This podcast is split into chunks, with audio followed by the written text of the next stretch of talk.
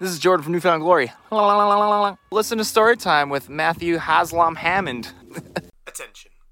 This podcast will. Make you happy, make you sad, believe and make you mad, but they're sure to make you feel included. The things they talk about are completely random. It's story time with Matthew Haslam Hammond. Happy New Year, everybody! Welcome to Storytime with Matthew Haslam Hammond, the podcast where you, the member of the general public, will get up and tell your story. Why? Because everybody has a story. Like always, this podcast is sponsored by the Pass to Assist Pod. Follow Callum, Jack, Doug, and Carl as they discuss basketball. Why? Because they like basketball and it's there for all your basketballing needs. So give them a listen. Um, today's guest, I've actually got a married couple first in Storytime history. So, um, one of them is a uh, guy we did gigs with in the past, and hopefully, when COVID's all got set and done, we can do him again. And also, we got um, his wife, who um, is a crocheter and an artiste. So, please welcome to the show, Lori and Laurence Crow. So, Laurence, welcome to the show. You even brought your wife, Lori. How are you guys doing? hey there.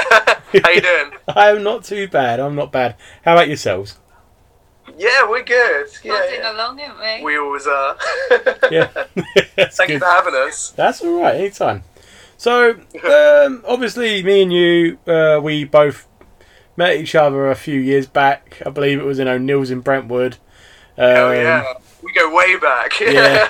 it, it was a, it was a funny night because it was just there one like you know I think it was either like Chris Marshall or Ollie Hookins put together, yeah, yeah. And um, next thing you know we're It just was like Chris from Victories, I think, right? yeah. Yeah. We, we Okay. basically got thrown in the bottom corner of O'Neill's and said, "Yeah, you play music while the rest of the pub sits at the back and watches football or some shit like that." That's usually how it went down in O'Neill's. Um, but I remember like it was a really fun day because I remember you even come down. I think you even brought you either your brother-in-law or uh, like just two mates with you, and uh, yeah, yeah, yeah, yeah. it was my first ever time seeing a uh, what's it a Wolf Sunday show you were at the time. yeah, back in the day. I was there singing pirate shanties and you were singing your Disney songs and oh it was the connection was strong. Yeah. Then, then there's basically just like it was just something like I just never had seen before because it was there like you know you were then in the end just getting in the crowd you know well in the crowd were like eight people uh, that we we all brought together and doing like you know ending with Botany Bay and uh, yeah just like yeah. just making it just really fun like you know how to make a dead situation just really fun you know it's just throw throw like Laurence Crow in there it's all good. I feel like the poor people that were there just trying to watch the football, and then I was standing on tables next to them, like shouting. that big Aston Villa versus Birmingham game. Oh, it was, never the same after that. I think I think that's the thing. I've always kind of like not to like hype myself up in any way because I'm just like a shitty shouting acoustic guy, but I do feel like.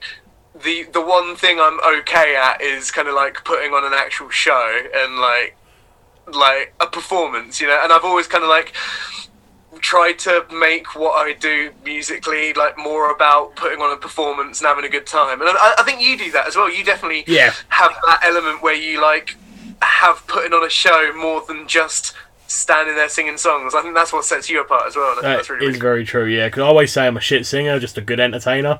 Um, not true. You're a great singer. yeah, and I always say my story just escalated. You know, like you know when you just play one gig and next thing you know you just get booked left, right, and centre. Like, for fuck's sake, I'm not even that good.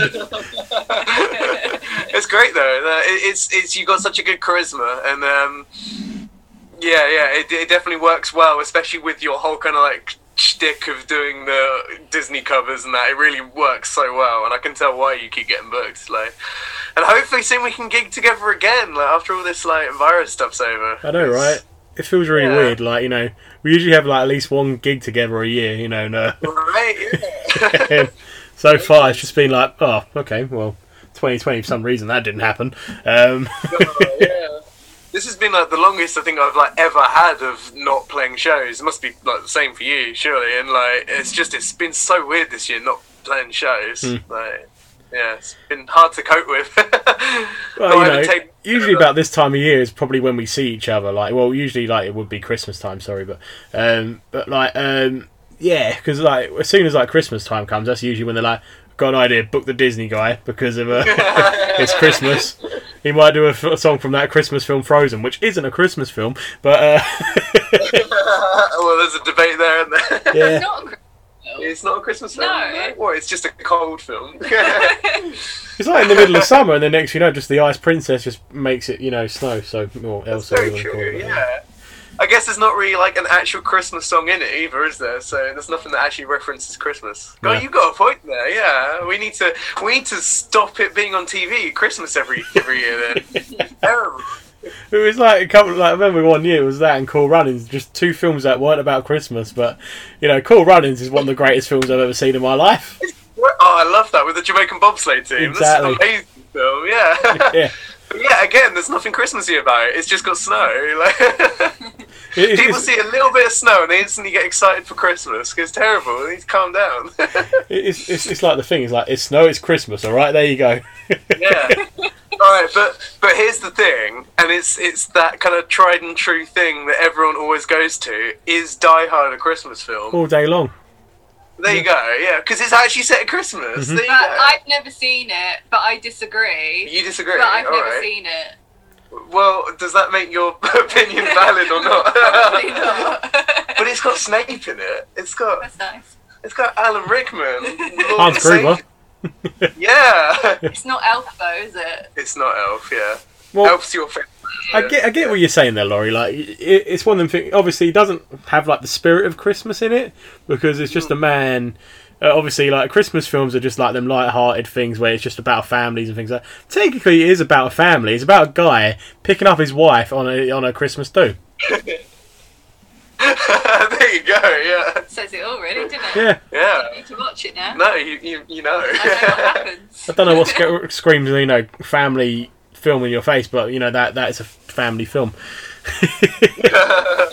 What's your favourite Christmas film? Mine, um, probably Muppets Christmas Carol. Um, I watched that today. yeah, It's so good. great. It's great. Just like It's, it's got Michael Caine in it, It so does. like cla- instant classic, right? I read something the other day, and apparently, when they asked him to play Scrooge, he said that he would do it, but he outright refused to like interact with Muppets.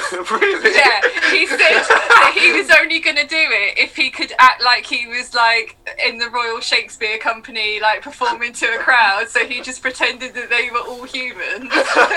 Every other cast member's above Yeah. That's great. Did not know that. We, we, we had a we uh, we recently filmed our Christmas special and uh, you know we uh, we all three of us on the show agreed that it was the greatest Christmas film. My second one was Olive the Other Reindeer, which is the about a, a dog at Christmas saving Christmas because she is on the radio.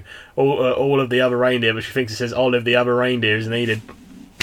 I've never heard of that. That's cool. Oh, it's one for Is the it like ages. a new one? Or... It was it was like 1999. Matt Groening, who does The Simpsons, made it. Oh, cool. Oh, right. Yeah, have checked out. I, lo- I love The Simpsons. So. Yeah. Go on, uh, what's Yeah. it called? Um, YouTube. It's on there. The whole thing. I'll have to check it out. Yeah, that's cool. There you go. And yeah, There so. Yeah. Homer Simpson's in it. He plays uh, well. It's technically the guy who plays like Dan Castello, where his name is. He uh, plays Yeah, he plays an evil postman who hates Christmas. I mean, there you go. That's Mm. that. It, just watch it just for that. Honestly, Homer the Evil Postman. what What was the other of the three? What was the other best Christmas film? Um, I think mine was uh, I was you know when you just get put on the spot and you just kind of and in your head just one keeps popping up. Mine was Love Actually due to the fact of Liam Neeson's in it. I mean, yeah, it's fair play. Yeah, It is a classic though. Yeah, it's good. It's good. It's a bit dated now, really, isn't it? But yeah, I always, always say like Liam Neeson literally is the greatest hero in in, in all time movies. Like you, you can tell me someone with this resume saved all the Jews in Schindler's List. He um he, he trained Batman, tried to kill him. He also you know basically trained Obi Wan Kenobi and then like helped him fight Darth Maul and sacrifice himself because he's an absolute G. Um, he flew a tank in the A Team, right? He saved his daughter three times in Taken. Right? He he um uh, what was it? He bought that kid in Love Actually a drum kit, right? It wasn't even his kid. I thought you just said he bought that kid in Love Actually. he, he actually bought that He kid. bought that kid. oh right, he bought that kid a drum kit in Love Actually, um, and uh, to me, it wasn't even his kid. So you know, Liam Neeson, you know, got absolute lab points there. Um, And drums are expensive as well. You know, that's a big present. Like, And you could tell he wasn't like you know into the drums because he kept walking past like you know little like you know going like he couldn't have any sleep or whatever, and then and then he took him to the airport just so he could pull. Wasn't even his kid. yeah, it's Yeah. true. Yeah. Oh, what what a lad. What I'd love to see like the ultimate showdown, ultimate fight would be between Liam Neeson and Keanu Reeves. Who would win? You know, like because you got John Wick versus Duke like, Kaboom. It was Qui Gon Jinn, wasn't it, in in Star Yeah, Wars? wasn't yeah. Mate, but God, that would be a showdown. he's also he plays two roles in the Lego Movie: bad, good cop, bad cop. Does he? Yeah. Uh, Well, there you go. they're, they're, aren't they the same? Like, Yes. like the characters the same as it? The, Oh, the head switched his switches. Oh right, oh right. I've not seen that movie. the way he gets his little, he gets his like good face rubbed off with the. Uh, That's a great film as well. Yeah. That is a great film. I saw that in the cinema when it came out. Me, me, me and my mate went with two girls, and uh, the two girls hated it, but me and my mate were just absolutely in tears of laughter all the way through. Like, just like as soon as you heard like everything is awesome, you just say like this is amazing. It's a tune. That's Yeah. classic. uh, well, uh, date went horrible, but film was great. Yeah. And we, we just let them go by themselves, and we, we went and we carpooled with each other, and we are just singing everything is awesome all the way. oh man, bro dates are always better anyway. Yeah. Oh, Anyway. great. Tell us about you, Laurence. Where where did you grow up? Because this is the thing, I don't know a lot about your backstory at all. You don't? Oh, Nah. okay. Um, yeah, I got a weird backstory, I guess, kind of, maybe. Um, so, uh, my parents, they love like moving around and stuff. They never really like lived in one place for very long. So I was born in Oxford, um, and I lived there for like two or three years, and then I moved to Essex. Um, well, I moved to a place called Didcot first, and then I moved to a place called Essex, and I spent like primary school in Essex, uh, in Brightlingsea. You know where Brightlingsea is? It's not too far from you. Um, and then we decided to move, and we moved down to Dover in Kent, and I did all my kind of like secondary school down there. Um, and so, yeah, so I went to secondary school there, and then when it came to like college kind of time, or like sixth form, I could stay on where I was or go to college, or there was the Dover Girls Grammar School just across the road, and um, they let guys go in um, for sixth form. And I was like, hell yeah, because there was they only ever let in like five guys for each year. So I applied and I got in. So I uh, I went to uh, I went to Dover Girls Grammar School, which was ace. Uh, yeah, I had a great time there. Um, yeah, um, that's where I went to school, girls' school. um, and then um, then I moved to Essex again for uni, um, and I was at Essex Uni for um, three years, and then that's when me and Lori kind of like got together, kind of back and forth in uh, seeing Lori, and then we when we finally like got married. um, You say finally like it was a long time. yeah, it wasn't. It wasn't very long at all. Yeah, um, it was twelve weeks. Uh, we were dating for twelve weeks, and then we got married. Yeah. it was- Damn. We were longer than that. We were Wow. engaged for 12 weeks. Yeah, yeah. Well, you say dating for longer than that. It wasn't that much Only a longer. few months longer. yeah. yeah. And then and then that's kind of when you've known me. Uh, yeah, since living in Essex then. And then obviously recently I've moved away from Essex. And now I'm living in Ashford. to Kent. Yeah. Right.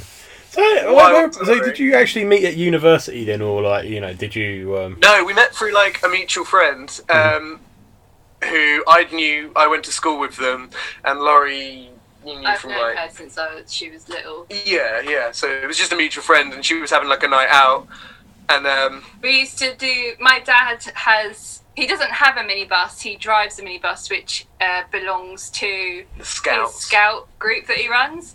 But um, we basically used to say, "Oh, let's go on a bus tour," and it would just be a group of all our friends. We'd just go out and get absolutely pissed. And my dad would the be the driver. bus. yeah, using the scout bus. So uh, the mu- the mutual friend of ours, she was. It was when she was going to uni, wasn't it? yeah, yeah. and uh, we all met up Um, It's like leaving drinks before she went. wasn't it? Yeah. And then um, we all went for drinks, and that's where we met the first time, which was like in the in the September 2014. Yeah, yeah. Was it 2014 or was it before then? yeah it, was back then, I reckon. Yeah. No, it's 2013. The first one. Yeah, it was back it was then. Yeah. it was 2013. The first I one. totally know. I totally know where I'm at. and then we met and at the time because i'm there's i'm four years older than laurence so we did go to the same school but i was i'd i was either about left, to yeah. leave or left had left by the time you'd started Yeah. um but i knew of him because we had mutual friends I, w- I knew your brother quite well yeah because i've school. got a twin you've met my brother Yeah. haven't you Yeah. Um, we're, we're twins, but he stayed on at school. So I knew him quite well. when I left. So, but they he, he hated you. I was like, I was like that little shit kid at school, like, because bear in mind I was about year seven at the time, and he was like year 10, 11 at the time, and so he would kind of like, he would run the library at the school during lunch times, and I'd go in there and like just cause mayhem a little bit. All I, all the stories Liam ever tells me is he always wanted to take the adult books out, and I wouldn't let him. yeah, so yeah, he was. He never let me took out the interesting books. But yeah, so we met on a night out with a mutual friend. Uh, we're doing shots in the back of the scout van, all having a great time.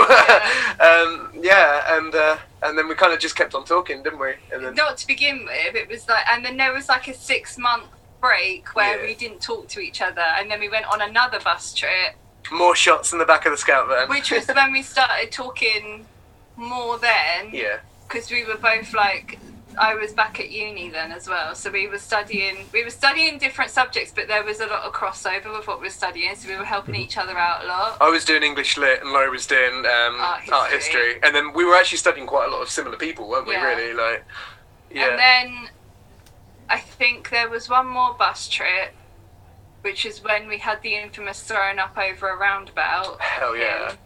Um, I d- so right for, for context here. So this is like a really long story, but um, for context, so so Lori messaged me saying they were doing this um, doing this bus job and they're going out drinking, and um, Lori's friend Emma had told me that they would be drinking like from an early hour, and like so by the time they picked me up at about nine o'clock, they would already be quite drunk, and I was like, oh cool, and it just so happened that I was playing a festival that day. So I was like on quite early at the festival and I played and then I started drinking because I was like, oh yeah, yeah, because by the time they pick me up from this festival, I want to be like, I want to have that kind of like mellow, kind of like tipsy glow to me that they will also have so we can like ride that high together. But so I was drinking away at this festival. It was a really shit festival as well. Like it was one of those ones where it was like, it was like the back of a van was the stage, um, and it was in a field, and there was about two tents, and that was it. and I was playing to two tents from the back of a van, and then to kind of like compensate with how awful it was, I was just drinking and drinking and drinking. And by the time they came to pick me up at about nine at night, I was already fucked. I was like, I was so drunk, and and I got on the on the scout bus, and I was like, yeah, we're ready to party, and they hadn't even started drinking yet, and they'd like, Well, no, everyone has, but me and Emma weren't drinking because the week before we'd gone out and did I can't remember what it was. It was like some charity barbecue thing that we were like working at. yeah, And we got absolutely trashed to the point where a week later I couldn't drink because the thought of it made me feel sick.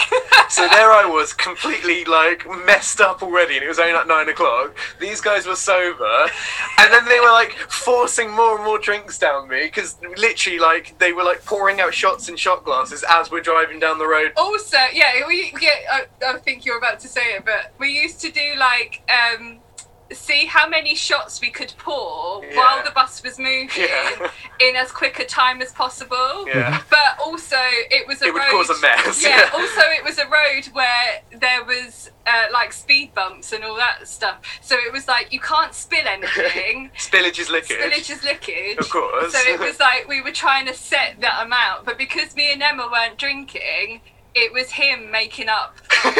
shut, shut, shut. Yeah, I was drinking yours and Emma's and mine. but then, I, I, why did your dad put up with us all? Like, how did he fucking? How did he manage to like be okay with all this and the mess we must have caused? Because I remember that scout bus, the floor just being sticky from all these like shots and stuff. Like, oh no. So anyway, we did the night out, yeah. and then So he's, it's he's about two, carried two on in the morning. One, yeah, the it- we got we got to like two in the morning, and the club was shutting early for some reason. Yeah. So we all decided to get my dad to come and pick up, and I'm stood outside with him. It was pouring down with rain, Yeah. wasn't it? And he's just like what club were we at? Was it about. Alpha Beats or something? Probably. No, it was Can't chemistry. Oh, chemistry, classic chemistry. Shout out He's to anyone swaying listening. about and he's like, "It's early. I've got another four hours left in me." Cut to twenty minutes later, he's in the back of the van, and I just look at him, and he's practically asleep. and then his eyes just pop open, and I was like, "Dad, you need to pull over. Laurence is gonna throw up." And he went, "No, no, I'm fine." And then all of a sudden, you could just, and I was like. Yeah, he's about to chuck. So the closest place he got to was like literally the side of a roundabout, and then you know like the metal barriers that they Yeah. have that go around. All I could see was Laurence's bum in the air over this barrier while he was throwing up everywhere. So he finally got up. He's like, "Oh, I'm sorry, I'm sorry." He got back in the van, and then because my dad does a lot of like bus trips and he's used to people puking, he had like. All I could, it's just like tarps, like plastic sheets. They wrapped me up. They- we literally wrapped him up so it was just his head, and he had this plastic box on his lap. that was him all the way home then. Love that. So yeah, uh, that's a really cool story. Um, did you appreciate your ass being up in the air over a uh, roundabout at the time, or? Uh, Uh, well, on it, I can't remember much of it to be fair, but uh, it's probably for the best. It it, really is, yeah. embarrassment. yeah. Um, then so you guys obviously you know had this infamous drunken malarkey. And Yeah. then, and then, then, so what happened afterwards? Were you like, you know, absolutely wasted? You just turn around to Laura's like, you were about to go out sometime, was it?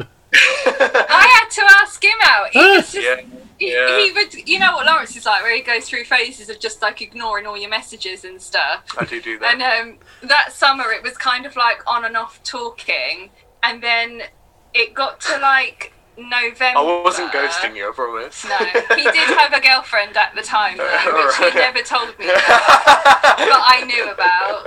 Um, Tell the world all my like. but yeah, but we weren't dating then, so it's fine. we weren't dating, not and then then. uh, it got to like November time, and Linkin Park were playing at the O2, and I really wanted to go. And I knew nobody else that would go with me, and I was like, "Oh, I'll just go by myself." But there were no standing tickets left, and I didn't like the idea of just sitting next to somebody random. so I said to Laurence, "Do you want to come with me?" I like was the first thing he thought was like, oh, I know that guy that I saw throw up on a on a roundabout. He must like Linkin Park. so he was like, "Yeah, cool." So we went to this. That was like in the November. We went to this gig together, which we now call our non-anniversary Yeah. Because I didn't go with the intention of it being a date, but apparently he did, and then we just had like a nice time. It was just a really cool time. Then we just carried on talking. We just carried on talking, and then um, I was obviously still in Kent at the time, and Laurence was in Essex, and then you came back for Christmas, didn't you? Yeah. And then that's when it all kind of like kicked off between us, really, wasn't it? yeah. So And then Christmas is then a few months later, Yeah. got married. Like the January, we like kind of made it official dating, and then we got engaged in the March, Mhm. and then it was Um, literally twelve weeks and then after that. literally twelve weeks after, so twenty sixth of June. We we kind of like we didn't like the idea of just like being you no offense to the people that do it but like they're just get engaged and it's years and years later they actually get married it's like oh what's the point if like you're together and you're really happy and you actually just want to get married let's just do it and we had like a really small ceremony uh, we just had loads of our mates around and yeah it was really really nice it was really fun Yeah. We talked about just like going down the registry office and doing it like, like Yeah. without telling anyone. Yeah. But like legally, we had we couldn't like the, the, the soonest we were legally allowed to get married was the date that we got married. yeah Yeah. Because there's like it's like you have to have like it's like three months uh, waiting time on registration or whatever. Um, but yeah, and then I was like, but also I'd want my family to be there. So we literally just had like a tiny, tiny little ceremony, didn't we? It was cool though. It was Yeah. good. Yeah. It was nice. Who was your There you best go, man? That's the story. of. What was that? Who was your best man? well, well, well, yeah, yeah, yeah. So my best man was meant to be, um, is my best mate uh, is a guy called Josh, who I don't know if you've met or not. He, he goes to some of my shows. Um, he's a great guy, but um, he lives down in Kent. Um, he's a great dude. But on the day, he was like feeling horrendously ill, and I think he was also a little bit nervous about it all. Um, he's very, very shy, and he doesn't like kind of like social stuff. And I don't know if he'll mind me saying, but he like Josh, I'm so sorry if you listen to this, but he like really wasn't very well and was like having the shits and was just anxious and scared. And so he like he came to the ceremony and like did like the rings and all that. And then he was like I have to go. I'm not feeling well. So for like the rest of the day he kind of wasn't there. So we had um we had Abby who's the girl who it was her parties that we met the, with the scout bus and all that. She um she did her own little best man speech, kind of Best woman, wasn't she? best woman, yeah, for the rest of it. So yeah, it was funny. Well, yeah. Sorry, Josh, if you're listening. we oh, love you.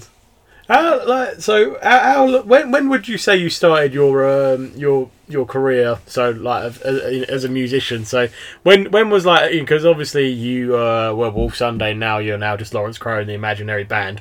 Um, when when when did this all begin? Um, so it, I I know exactly where. Um, it was.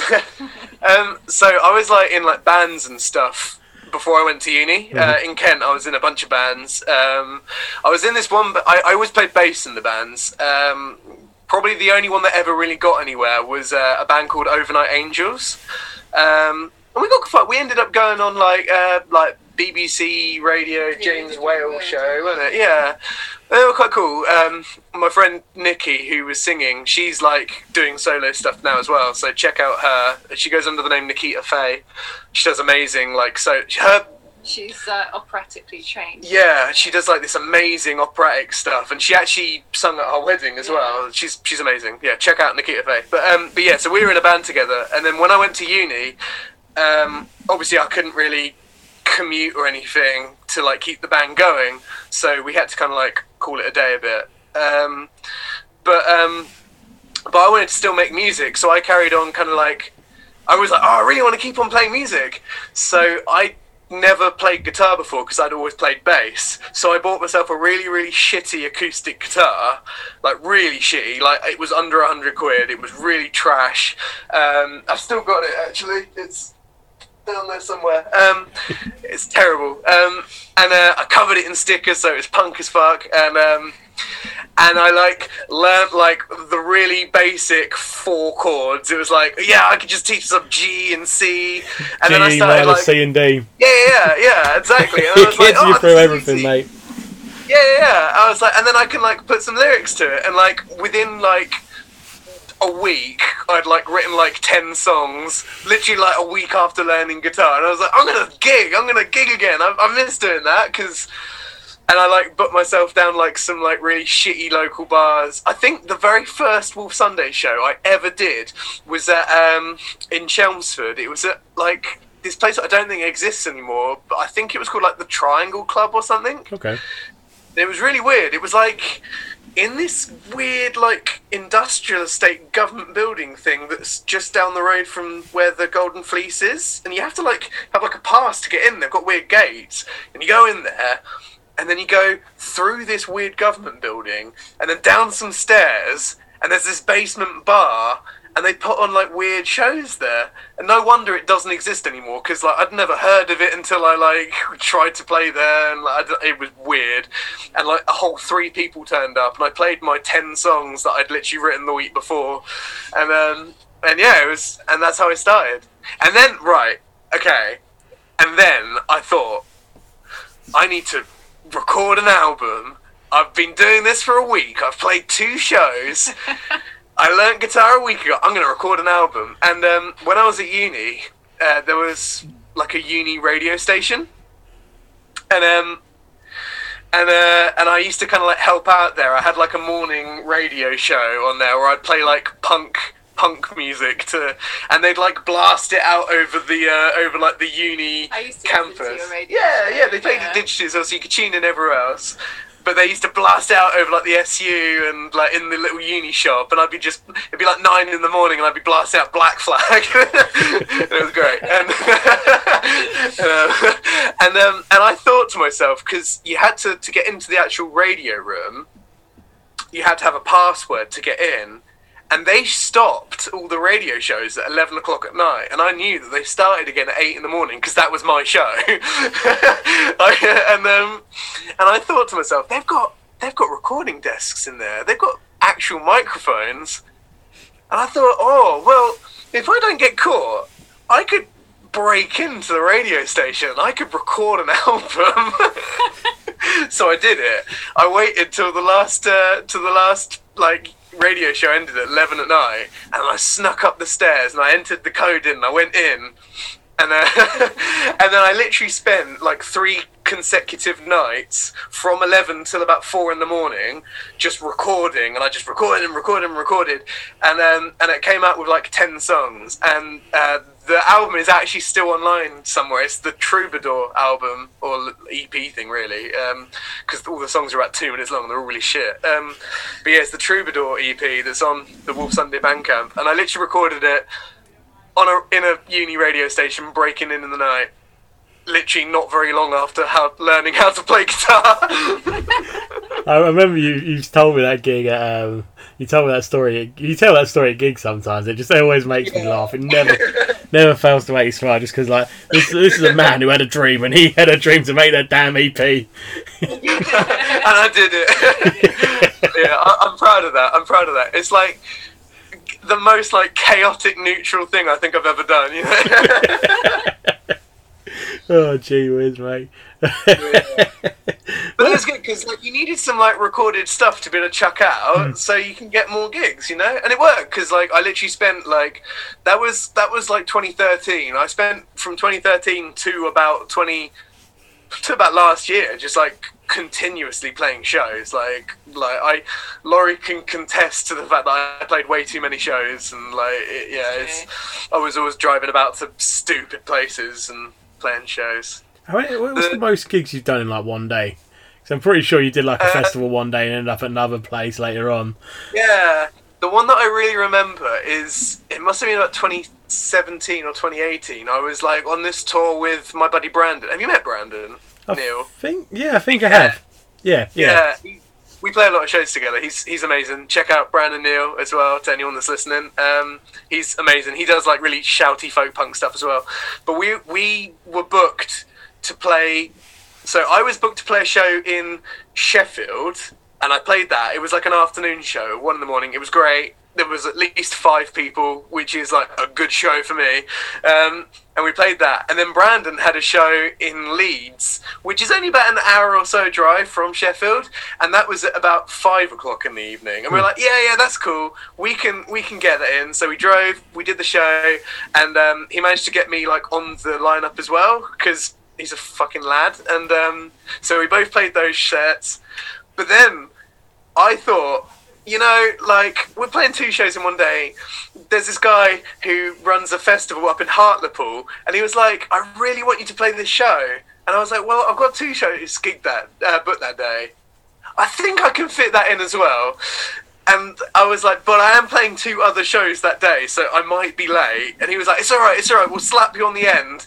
Um, but I didn't realise how far away Hartlepool was, and it ended up being like another like two, three hour. It was bad traffic, and it was about another three-hour drive in bad traffic from Leeds. So I ended up doing about four hours driving between gigs, and I ended up getting to that show at about nine or ten at night, about five minutes before I was supposed to go on Damn, yeah. and like it wasn't like yeah it wasn't good because the like turning up and then instantly having to play like it just doesn't really kind of like correlate to a good show in any way and I, I tried Uh, it was it was fun. There was more people at that show for sure Yeah. than the other ones.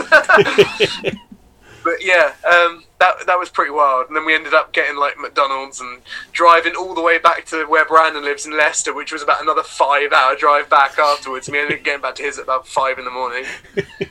That was a long day. Couldn't catch a break. I was broken. Yeah, yeah, it's not good for the car that kind of uh, lifestyle. What's the most gigs you've ever done there? I've seen you've done some like pretty wild stuff as well, right? Um, um, I think I'm only about two. Um, Yeah. at the end of the day, I, I don't count like you know the same place when they ask you to do like another set as like you know another oh, gig. sure, yeah, yeah. Uh, I'm always about like you know, uh, I th- yeah. The closest I did was basically, um, um, you know, the basement in Chelmsford. Yeah, yeah. Uh, they always book me in for uh, the Mencap charity gigs uh, because I'm Oh, family cool. friendly apparently. Um, I always get there. I completely forget what kind of gig I'm playing to. And I'm playing to like you know all these like um, uh, like really special needed people who are awesome. Um, Cool. and like um, so um, yeah. So I get there and uh, I play that gig and my old man come along. And then, like I said, yeah, the night's over. It was like you know eight eight thirty. We're like, what? Richard, I've been here, had a drink, uh, and then was going, okay, fair enough. And then basically we just went back to Brentwood and played open mic night. Oh, cool. Yeah. yeah, not as exciting as your story. I can I can get an, I can tell you an exciting story. Actually, no, here we go. I played basement one night, right? Yeah. And then we went over to. Uh, it was either that or I was playing Asylum. One of the two. I was playing either Asylum or Basement. So I went there, and then next thing you know, like after a few drinks, you're just there, like you know. Uh, I haven't got lucky tonight or anything like that. Never really did anyway. Caves next door in it. Ended up in there. I I played upstairs in the cave. There you go. Yeah, that, that you know. Oh man. Yeah, it was weird because basically I was just standing there. One of the girls come up to me and was like, "Can you play us a song?" I was like, "Yeah, right then." Went upstairs, played Under the Sea, and then like, um, You she, have your guitar with you at the time. Yeah. Like, oh right, yeah. right, and she she uh, she had a piercing somewhere, and I stopped the song before I got to the chorus. Went, "Did that hurt?" And she was like, "No, it was all right actually." You know, you just kind of standing there next to me, like, "Ooh," like fair enough. Under the sea, like, I, I like going back to like your shows and that. I love the way you do do like crowd interaction. You always like stop and talk to the crowd, and I, it's just it's great. Yeah, you're very good at that. yeah, your sets are so funny. I always, I always, I don't know what, like me and you, we have a connection with that band, the Drama Llamas. Uh, Hell yeah. Yeah. We, we played there with them at the basement, right? Yeah. We played a few times with them at the basement, right? I think. Yeah. Hell like- yeah. And uh, Lori will come along, uh, help you out with the merchandise. Uh, what's it Yeah, called? yeah, yeah. Promote, promote your business, Lori. What, what's your what's your what's your knitting business called? It's crocheting. It's not knitting. it's uh, called Lori Llama. Um, yeah, I just make little like toys. My biggest seller is hats. I make beanies, and they sell like like I don't know, like every now and then. They are good though. Yeah, like on Etsy, they're my biggest seller and stuff. Good But, um, hats. But yeah, I make like bespoke.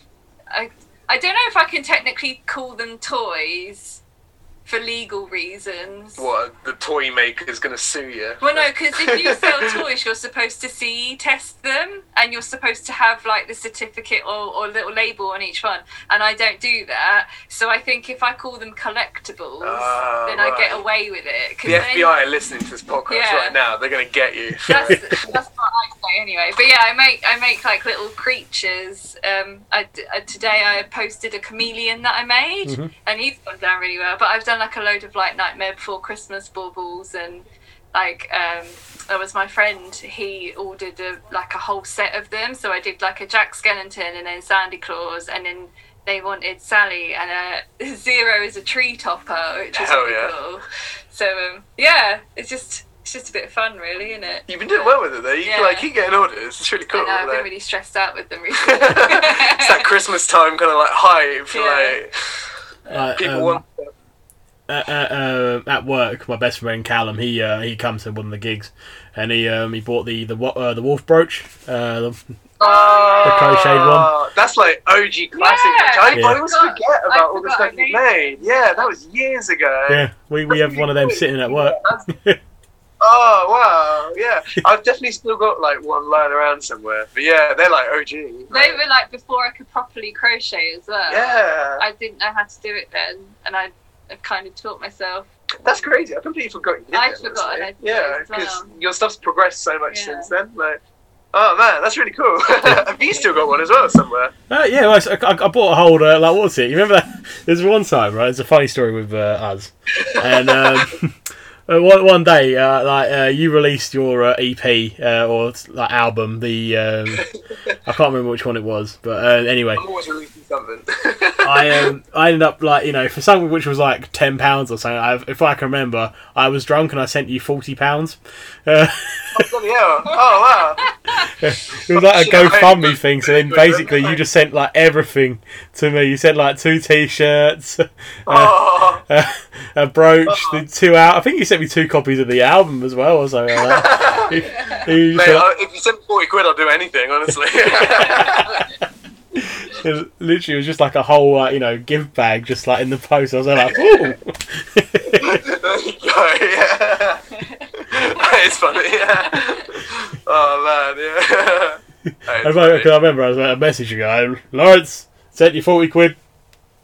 You deserve it, man. you just like, cheers, bud. I'll just send you a care package down. Oh, have you ever done any like physical releases or anything? Or are you scared like Disney will like Soon. sue you? Yeah. we did uh, we did an album um, like once. Um, I recorded it in this guy's um, like wardrobe. Oh, Uh, cool. uh, yeah. That's right. I love it. It was one where like you know I'd had to like record like all the guitar in separately and things like that, Yeah. and then like I'd sing the song, um, and then like. Uh, it's one of them things where I listen back to. it, I'm just like, like this is embarrassing, uh, mainly because like all the songs are out of time. But it's like Oh, you know, right, I yeah. spent like thirty quid on it or something like that. So at the end of the day, I was there like, you know what, my mate was there like, you That's know, the way. Like if it's if it's DIY, like I mean, it's always gonna maybe. yeah, But yeah, called, that's a uh, shame because I would I'd love to hear like your stuff and like your renditions like recorded and Hmm. awesome. But you got to do them justice, haven't you? You got to make sure the recordings kind of do what you do justice. You know. Yeah. So. and then the only other two songs I've ever wrote were like Night Elf and The Perfect Ending. So No, Uh, no. one of those like Forgot about. Oh, how can you forget Night Elf? I love that song. Yeah, that needs to get recorded. Yeah. That's, that. That was Yeah. actually on the, the CD that we made. Um, and then like yeah, we just um, we we just uh, like gave out party bags filled with like the CDs, cupcakes, and things like that. Uh, one at a gig once, and then like just that's same awesome. yeah. So it's probably about like fifty CDs somewhere. You know? Wow. That's like a super like, limited, Rare. yeah, Matt Haslam collector's edition. That. That's I remember like my mate had it in his car, and I was like, oh, please get rid of that. Mate, you'll, you'll see them on like Discogs for like thousands of pounds in 20 years, honestly. How do you like an out of time CD? yeah. Ah, well, that, uh, I remember the guy's name who did it was called John Carney. He's he's a rapper actually. Um, he uh, raps Alright. about like um, yeah, like murder and things like that. It's weird. Uh, it's crazy. you know. that uh, sounds pretty cool. yeah, like it's really he's really good. Yeah, like if you listen to his stuff, like he, like he gets banned on like Facebook quite a lot for it gets taken Oh, down yeah, by. Facebook because Is it's that quite the name dark. he goes under? Is Huh? that the name he goes under on uh, online? like, Uh, with his music? I'll find him for you and I'll send you over the details. Yeah, yeah, do. I'm, I'm always down for some like murder rap. That sounds, that sounds rad. But yeah, um, where, where's like the weird, where's the weirdest like venue you've ever played? Uh, um, I I- know exactly where. Um, I once played in a laundrette. Mate, that is such a good video. We, oh yeah, yeah, we got the video for it and everything. Yeah, so it was literally like the. Um, I used to run the punk society at the University of Essex, and we used to have like socials, and sometimes we do like gigs for the socials, and um, and this one we'd like hired out this venue space, and we were gonna do like loads of bands playing and stuff, but it all kind of fell through in the end. So I was like, fuck it, I'm just gonna play a couple of acoustic songs, and instead of a venue, we'll just rock up at the laundrette. And I made like a, a really shitty poster because at the time I was doing like really really crappy paint posters where I'd like find an image of like some guy from Adventure Time or something on the internet. I'd slap it on a poster with some like Comic Sans and super DIY, and and and I was like, yeah, playing at the laundrette, nine o'clock tonight. Be there, and we just literally there was like people doing their laundry, and then we all like rocked up, and I I was just stood on the washing machine doing my thing, shouting a lot, and it was great. And that was definitely like the weirdest place I've ever played. How, Yeah. how did the people like doing their laundry take it? They were scared. Yeah, I'm sure there's like I'm sure there's you can see the faces on that that video. They're definitely like worried. They're like, what the fuck is going on here? Like, what's the weirdest place you've played? um, I mean, I mean the club obviously, but like. yeah. Um, that's a really good. que- I don't really know myself. I'm, like, I'm just having to think right now, like of actually Yeah. places I've played. Like, um, I'll have to think about it and get back in this episode. But one of my Yeah, favourite gigs has to be the that pub in Coggeshall where you uh, you guys invited me to. Oh yeah. Do you know what? This is Mike. this is great because I'm like honestly, there's so many like cool gigs that I've played and done. that I've just completely like blanked and forgotten about, hmm. and it's just bringing back so many good memories. This like I always, that was great. I talk about that all the time because my my boss Craig. He was like, when I told him about you, he was like, I ha- he has to come, he has to come. He come. was so excited, and it was wasn't he? Yeah. literally all he would tell. Like every time I saw him, he goes, "Have you booked him yet? Have you got him yet? Is he coming? Is he coming?" And I'm like, "Don't worry, I'll get it sorted." And then that night when you played, He was I've, so happy. I've never seen him so happy before. it's just like this like he was like tall he was like six foot five like really like proper Essex lad guy like Yeah. singing along to Disney it was great. the other guy, he he actually um, I went up, like someone like said, I was down the Swan once in Brentwood, and uh, they went, oh yeah, can you do us a favour? Um, we really enjoyed your set this end. Can you come down to the cathedral this Sunday, uh, Saturday, and play a beer festival? I was like, you know, right, I've got nothing else planned. So I ended up going Yeah. there, and the other fella was actually there because, and then like, Oh, they, yeah, like the person who invited me was like. Yeah, we got this surprise act. He plays Disney songs. He was like, "No way!" he played my pub in Coggeshall. and uh, oh that's really cool And was then, that like- the only open mic that they actually ever did there no, they did a few. they did a few Yeah. more because I remember we were proper like That rallying was- we were like yeah. yeah let's do an open mic there because you were the, working that at the bar was the first one that they'd held. Yeah. held. And they did do a few after that, but I don't think they went down as well. I don't know. that's a shit that was a really good night that was really good on top yeah. of that, free barbecue. It was great. Yeah, Right? yeah. but technically, we threw, threw in a donation. I think I threw in like a five pound. But yeah my birthday as well, wasn't it? yeah yeah yeah yeah, that was That's that was a really really fun night. That was. Um, because like um, I remember playing a Rainbow Connection. There was a girl who, an Irish girl there, who said like she come up to me after. I was like, "That Rainbow song. What was it called?" I was like, "Rainbow Connection." And he went, "Who does it?" I was like, "Kermit the Frog." I know, I know exactly who that is you're talking Yeah. about as well. that's so funny and, did uh, she work no, she was always in there and she was always pissed. oh right I know exactly who that. I can't remember her name for the life of me, but I know who that is. That's funny. And then I got to see one of the coolest things I think I'd never see in my life. I got to see a blind man play the guitar. That was the amazing. Yeah. he was really good. I forgot about him as well. Yeah, he was really good. He was Yeah, singing a song about his dog. Yeah, wow. I can't remember the His- Wolf his- House, wasn't it? Mm. His wife come and just put him on the chair, and he's like, he Yeah. had two kids there with him as well, if I can remember. And Yeah. he just started absolutely rocking it out, if I can remember. I was sitting there like, well, you know what? I, I don't even I don't even know why I'm playing this. You know, like, you've got, you've got people with better talent already. Because I, you know, my, my rule with me is I just like going on first. Because once I'm, you know, there, I don't have to, you know, try and upstage anyone or anything like that. I know that I'm there and I'm going to get off that stage and I can go and get drunk straight away. That's it. Yeah, yeah. I always get like really antsy, like when I'm not playing first, because Yeah. like I'm watching all the other acts. I'm like, oh god, these guys are really good, and I'm like, I'm just that dude that shouts on the acoustic guitar about like pirate songs. like, I do some sea shanties yelling. Like, but yeah, I, I always get really antsy, and it's the same thing. It's like I don't really like to drink before I play because I've done that and it doesn't end well. Yeah. So I like to drink afterwards. And like it's when you're on a little bit later, it's like you yeah, you can't really like get comfortable and have a drink. Like Uh, yeah, play, playing when you're drunk is dangerous. Yeah, yeah. I've Oh. had I've had lots of like forgetting lyrics and yeah. I think one of the first shows of yours I went to, Yeah. you got absolutely trashed. I remember you. Could, I th- I don't think you sang a single song. Like I think you had the entire like because Beth was there, so she kept singing like telling you the lyrics to all the Oh, yeah, songs. yeah. It was a bit of like a running joke for a while that like I, the people in the crowd knew the lyrics better than me, and there was this one girl that used to come to a lot of my shows, and she literally would. So I think that show I did just kind of give her the mic. Yeah, I was you just did. like fucking But that, about that drinking was like and the first show of yours I'd gone to as well. Shout out to Beth, she's great. Oh, I miss her. I her. miss it. Yeah, she's great. the loyal fans, bless them. yeah.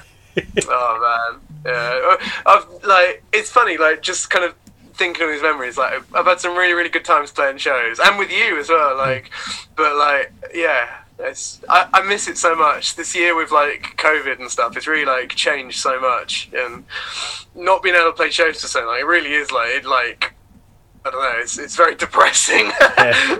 I can't wait to get back out there and like get drunk in a bar and shout. I think looking at it, then the weirdest one I might have played, and I, I don't know why it's the weirdest, but it was weird because yeah, okay, I'll tell this one. Um, Yeah. Have you ever heard of a pub in London called the Amersham Arms? I don't think so. No. No. Nothing wrong with the pub. Really nice pub actually. Um, but like you know, so the front of it is just this really small bar, and then the back is just this quite a big venue, and uh, like you know, professional guys with like um, like you know, with iPads doing the sound and things like that. And then uh, like my thing was basically, you're the first person on since Carl Barât from the Libertines or something like that.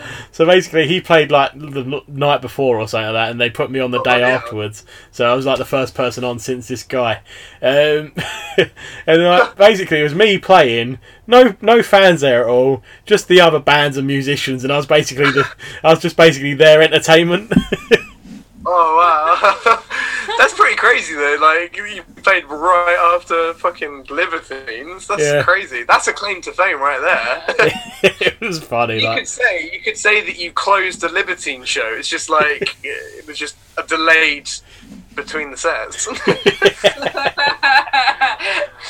yeah, um, that's probably the. Uh, had- there has been some like weird sets. Like the most hated one I've ever had was like I love playing there, but this one time it just absolutely really pissed me off. It was uh, the Golden Yeah. Fleece. Uh, It was Alright. the last time I played there. Uh, I'm probably not going to get invited back, you know, because basically I was there. Like, I put a thing up on Facebook afterwards. Like there was, there was a couple of like you know obviously people who were like a bit you know rowdy before I even got there. It was only five o'clock. It was six Yeah. o'clock in the afternoon. I was meant to be playing, so I got there. Um, and uh, there was people just standing there, just requesting like Coldplay, Bruce Springsteen, and like all these other things. I'm like, call the Disney guy. Come on, give me a break. yeah, yeah. it's in the thing. And every time they requested a song, I kept saying, "Well, the next band after me, I'm pretty sure they'll take requests. I'm not taking any at the moment." And Yeah, it got yeah. it got so bad they just put like because they were just constantly heckling me. uh, They put a uh, what's it called a security guard behind me. But the coolest thing about it was the next day I went to Slam Dunk Festival All right, yeah. and um, one of the fellas who was in a band, I can't, I don't know what his band's name is, but you probably know him. Uh, he's got black hair. I think he's a bassist, and I think it's called like his band's called Bear something. Um, anyway, I was at I was at down uh, what's it called Slam Dunk, and I was just walking, Like you know, to the a, toilet. a big band or like a local band. I think it's a local band. Is it Tom Maguire? No, it's not Tom Maguire. Um, Hmm. I'll find out his name is anyway. No. Yeah, yeah. the unsung hero. He come up to me and uh, like, you know I was at Slam Dunk. He just bumped into me. He was like, "Disney guy, was like, we saw you play yesterday. You got absolutely heckled." I was like, "Yeah." He's like, don't worry about it, don't worry about it. You know, you're all good, you're all good. I was like, thank you. Was that one of the Golden Fleece ones where they like chuck you in the beer garden, or was that like Beer actually garden, on yeah. there? Like, yeah, I, I quite like it. It was quite fun. I uh, I supported. Oh no, it was. It was. I think the last time I played the Golden Fleece, I was out there and I was supporting Grant Sharkey, who is amazing.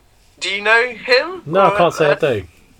He's amazing. So he's like this quite short, quite big set guy. He's amazing. He's the loveliest guy, and he just comes along. He drove all the way up from Southampton with his double bass, and he just stands there, plays the double bass, and then sings these like amazing, funny political songs. He's great. He's actually so he's doing a thing. He's been doing it like for as long as I've known him, which is like years now. Uh, but he's doing an album every six months for like something like 30 years or something. And like he names all the albums like this is number one out of 60 two out of 60 three out of 60 i think he's on like he's on like a, quite a high number now because like i've known him for a while. But yeah. And he um he's he's committed to it for sure. But like yeah he, he's a great guy. Um yeah everyone should check out grant sharkey as well. Doing all the shout outs That's cool, man. Man, like I'm trying, trying to think of like one of our funniest gigs together.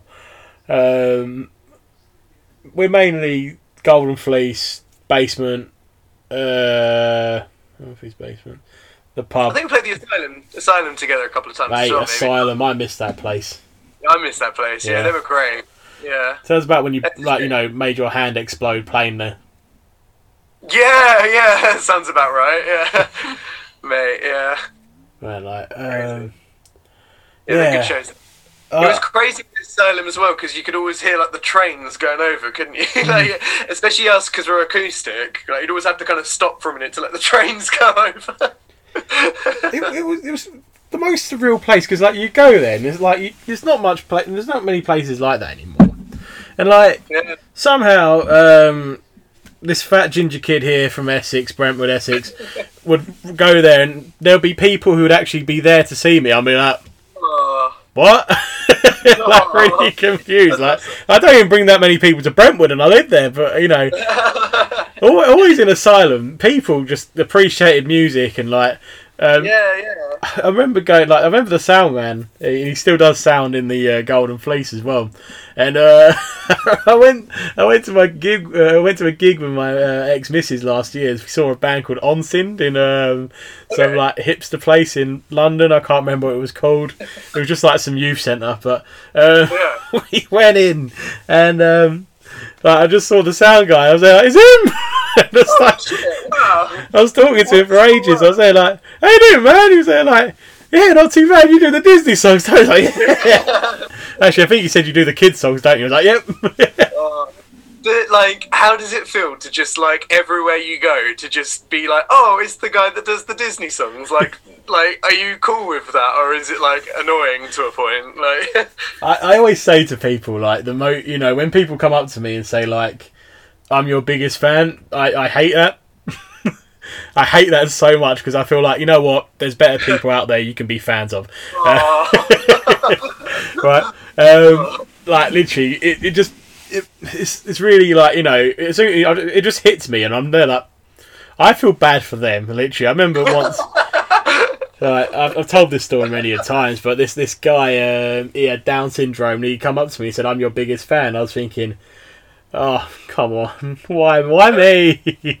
oh, You know, sweet. Yeah, it was really, sweet. really sweet. And like, but it just, I just felt bad for him because he said he was my biggest fan, and I was there like, "Uh, there's better people out there. Like, you know, uh, Ed Sheeran's killing it at the moment. You know, uh, Yeah, well, I, I'd rather go to one of your shows than Ed Sheeran's, if I'm honest. fair enough. I'll take that. Um, but um, like, um, just, just when people, you know, say that, I'm, I- it really. It hits me. It feels like I've just been punched in the stomach. Like I'd rather get heckled than someone come up to me and say I'm your biggest fan. That is funny. Yeah. is funny. Oh, Um, you should be proud of yourself and proud of what you do, though, because like it's great that like people always have such a good like time at your shows, and I always have a great time. You always have a great time at your shows, you know. Like, and you put on an amazing show. Like, you, yeah, yeah, yeah. Yeah, I, I, I'm not surprised that people are like your biggest fan. yeah, no, I, I, it just makes me feel bad for them. So that's that's the moral of the story. Really. um, considering I don't really play that much anymore, I don't ever get any bookings that much anymore. So, 'cause there's been places where like you know where it's just like oh this feels like magic. I think I could play here all the time, and then like you go back the second time, you're just there like. Uh, I don't think the crowd are liking me tonight for some reason. I wa- I once played this show in London, and um, it got booked as like a private show. And I was like, yeah, sweet, this would be great. Uh, and it was like upstairs in this pub in London, and I went there. I got in, and it was like an afternoon show. I was like, that's cool, that'd be totally fine. Um, went up to the venue, and as I opened the door, it was just like loads and loads of kids running around, like loads of kids, and I was like, right, what's going on here? And um, and I go to the guy that's kind of like looking after all these kids, and they're all about four or five. They're young kids, and the guy says, "Oh, this is a kid's birthday party. Maybe they've double booked or something." And um, and I'm like, right. And then the guy's like, okay, let me check. So he goes and checks at the bar, and he comes back and he's like, yeah, they've double booked this. Um, do you want to just play to some kids? so I ended up playing like a 20 minute set to like a bunch of five year olds.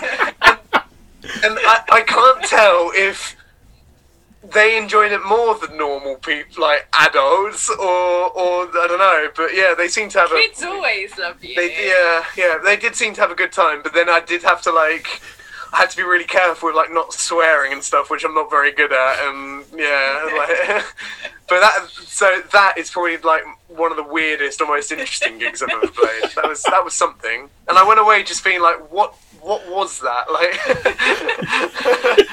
I, I bet you would have had a better time at that kid's party than the uh, uh, than than the other gig anyway.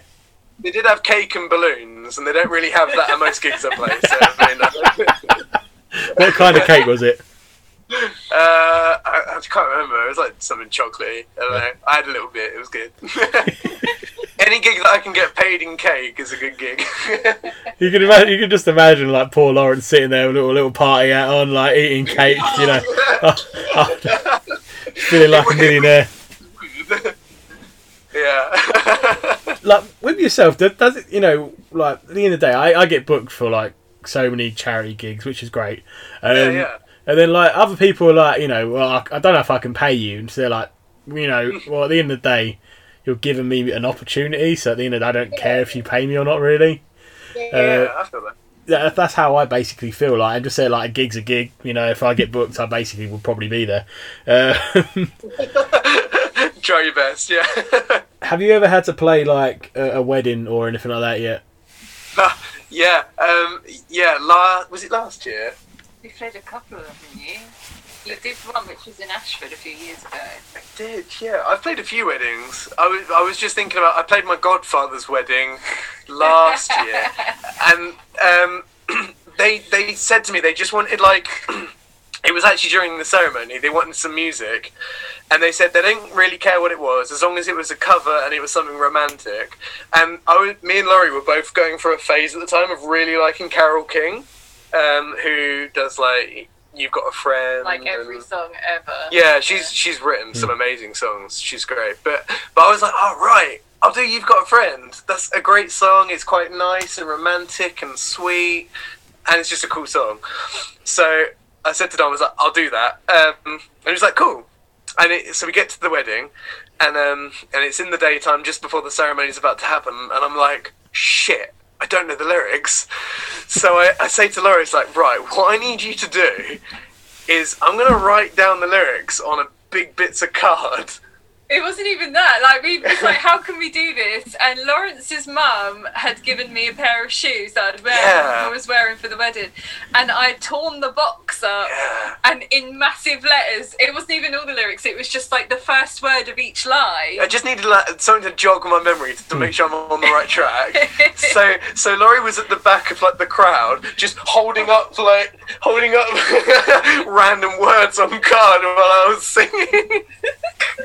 Yeah. It pissed it down with rain as well. It was outside. Oh god, yeah. uh, not covered over. Well, the thing, it was like a really nice day until about five minutes before they, it was. So it was outside in the field, and it was right by a river, and they were gonna come down the river on this little boat, stop off at like the field, jump off the boat, do the ceremony, and then jump back on the boat and float off. And as they were going down the river on the boat, it just suddenly started pouring rain, like it was like torrential. horrendous. Yeah. Out of nowhere, there were people running for cover. there were people. Um, the um, the like speakers for the event were kind of in these like little tents that were just like the size of one person. yeah, just big enough for one person to stand up inside. So there were people trying to like get in there and duck for cover. it was chaos, and then and then after about five minutes, it all like subsided. Everyone was drenched. My guitar was drenched because I had it out ready for this, and like yeah, it was Nightmare. yeah, it was. And then as soon as the ceremony had finished, it was beautiful sunshine. yeah, Typical. And that's what you get for doing a wedding outside. Like crazy. I, have done one. Um, Yeah, It, it, it was it was actually all right. Like I actually had a good time. Um, Yeah. like, they went, "How much do you want?" I was like, "Well, I can't charge you. It's your wedding day." you know, like oh, and then oh, so- most people would like charge double for that. You know? I know, yeah. So I got I got there, and um, you know, it was in the middle of um, can't remember where it was. It was like um, Kelvedon Hatch going on to the next town kind of thing. Um, Yeah. I got there and uh, basically um, I played the set, and they just come up to me and was like, "Look, we can't, you know, we can't not let you have any money. Here's fifty quid." I was like, "Sweet." Um, and then basically people just kept buying me drinks, um, just talked to people I didn't know. Um, Yeah. yeah, it was a. and then like it come to it, the bride and groom were like, look, we'll sort out your travel on the way home. Turns out I couldn't get a taxi home or anything, uh, Oh, no. so I had to call up one of my friends. and was like, look, I wouldn't do this usually, but can you give me a lift? he come and picked me up, and I just gave like stole some donuts from the. Uh, from the wedding. Paid him in donuts for the lift. and I was like, here, have a donut each. oh man, yeah. Playing weddings is fun. Hmm. It is fun.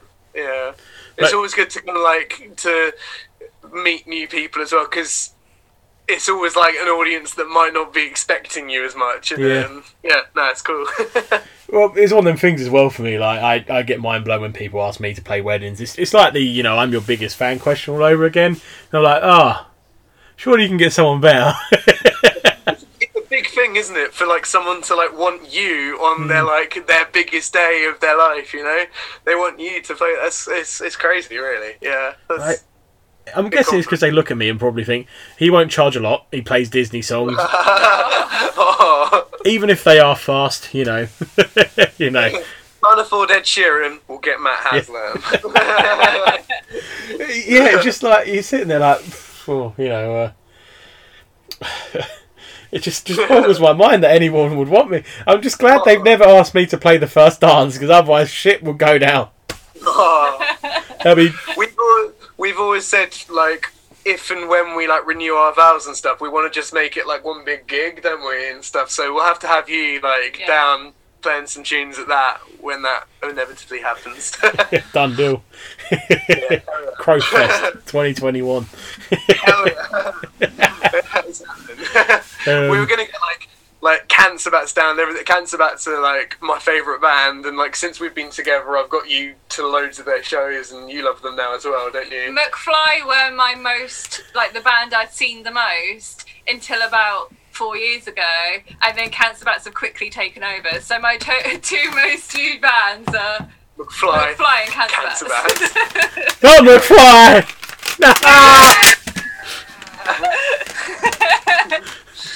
Have you listened to their new album? Uh, is that the one with like all unreleased stuff?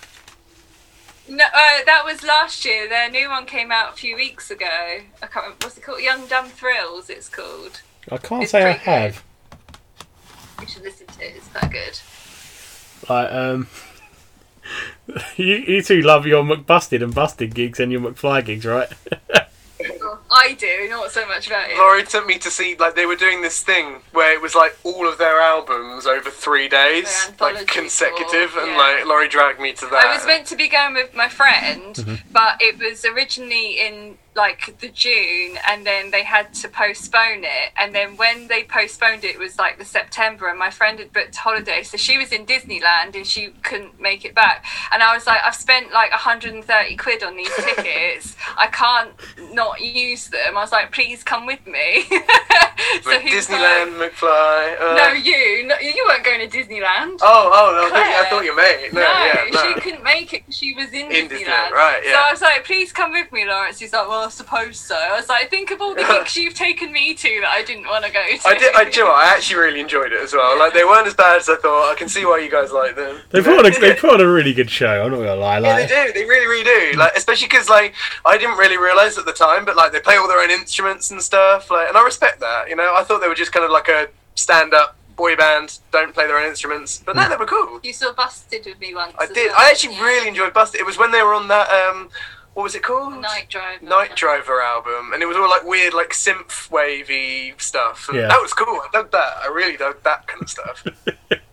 um, all right, tell tell us your uh, your cancer bat story where you were, well, you know, it was a nice little video of you.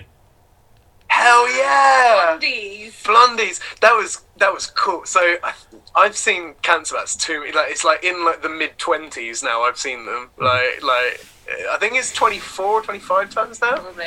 Yeah, but um, so they they would like announce to do this K pit session. It was like this Kerrang thing, it? And you had to like enter a competition to win tickets because it was only like 50 people were allowed in and we were seeing them like the week before weren't we and um, we kind of know the front man quite well because i was at a festival that he happened to be at. Like he's got like a side business where he like just sells shirts.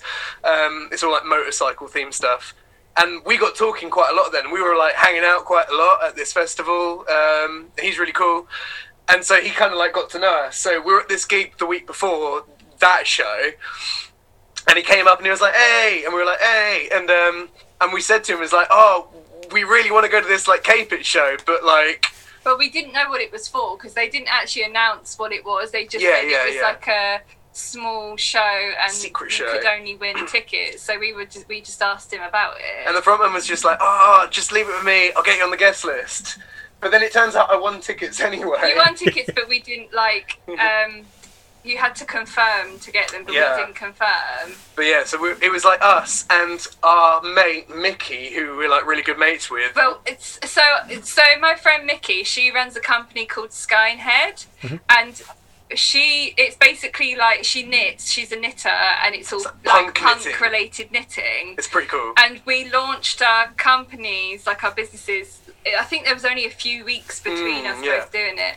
And she is a massive Cancer Bats fan, so she she knows the band as well, doesn't she? Her, she because she's in a band as well, and she actually did some recording with Cancer Bats, so she knows them quite well as So well. whenever we saw Cancer Bats shows in Essex, she would always be there because she she lives in Cornwall, but she's from Essex, I think. I'm sure that's right, isn't it? that's why they're always there, right? Yeah. Um, anyway, she would come to these shows, and then there was like one gig at Southend, and she was in one of the pictures. She, you would always recognise her because she's got like massive mohawk. It's always neon colours. So I tagged Bats in a picture. She saw it and then started following me on Instagram, and then we just Got kind talking, of got yeah. talking. She's super cool though. She's so cool. And then at the Blondie show, she turned up, and then we started talking properly. Then, didn't we? Yeah, but but it was only us and her that were on the guest list, so it was like super fangirling moment that we were on there. I was like, oh my god!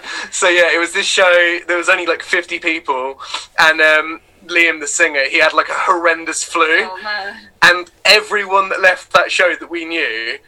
We all got like oh, horrendously ill afterwards. Like, he was like coughing and sneezing on us all. But yeah, it was like such a good show, and, and like I say, it's on YouTube, so you can like yeah, watch that. But yeah, there's me. I'm like stage diving and that. it's great.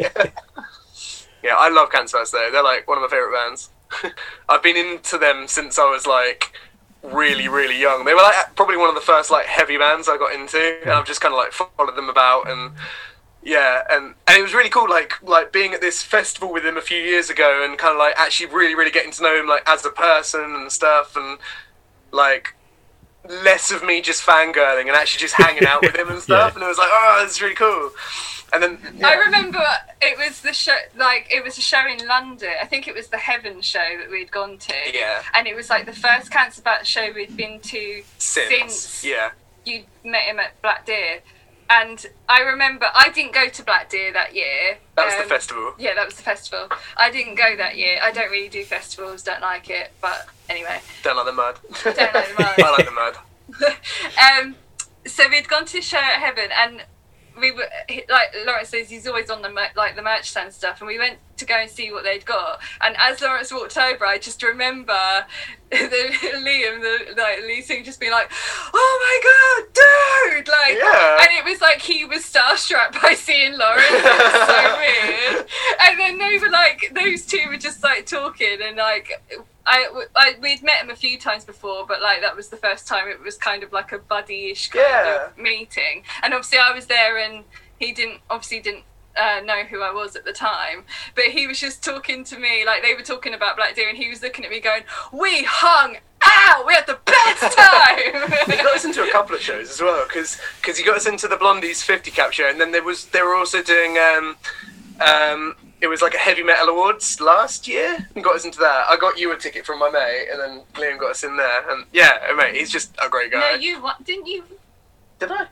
No, he told us about that, but he didn't give you tickets for that. Oh, It was We one of that, your though, one of your mates had had a spare ticket. that's how I got you in. No, that's how you got in, and then Oh. another friend had a spare ticket, which is how I got oh. in.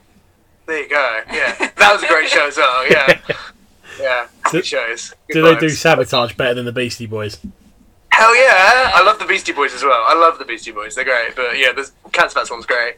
If you've if you've never seen Cancer Bats live, like they just put on such a good live show. Yeah, yeah, yeah.